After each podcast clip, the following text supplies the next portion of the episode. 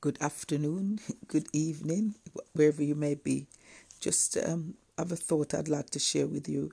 I'm actually reading Second Samuel's um, chapter five at the moment, but I just saw something that I think that um, and God has given me a word that I think will help.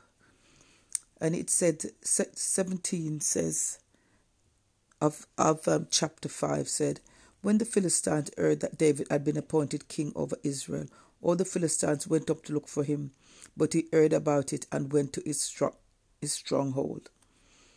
And verse that was verse 17, verse 19 says, David inquired of the Lord, saying, Shall I go up against against the Philistines? Will you hand them over to me? And the Lord said said to David, Go up, for I will certainly hand them over to you and verse verse 23 verse 23 uh, and last. When david inquired of the lord he said you shall not you shall not go up but circle around behind them and i and come at them in front of the balsam trees.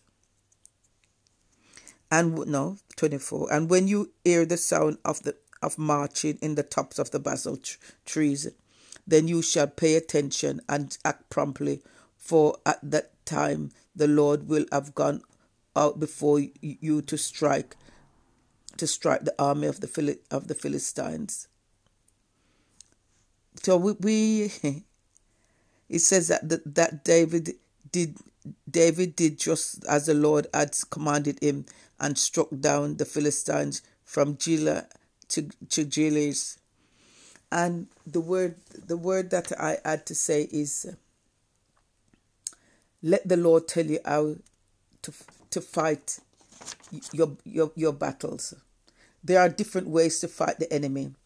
Sometimes we go into battles with without asking God for, for a battle plan and we, we take things for granted that we must know and understand what God is doing because sometimes we get to a stage where we think we know it all you can we can never let ourselves fall into the trap that Joshua did when those people who were going to be his neighbors pretended they had come from afar with stale bread and broken sandals because they were, because they knew that Israel was were told that they should kill all their neighbors.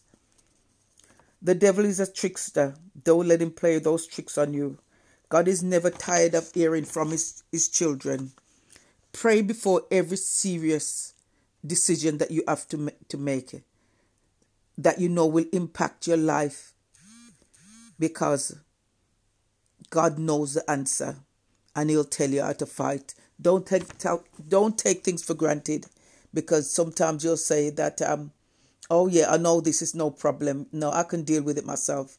No. Take it to the Lord in prayer. Let him give you the, the battle plan and then run with it.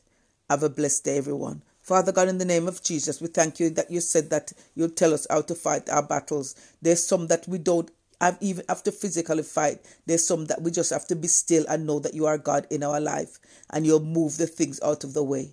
Sometimes you'll tell us to go up, sometimes you'll tell us to go around, but we have to come to you each and every day to find out the battle plan.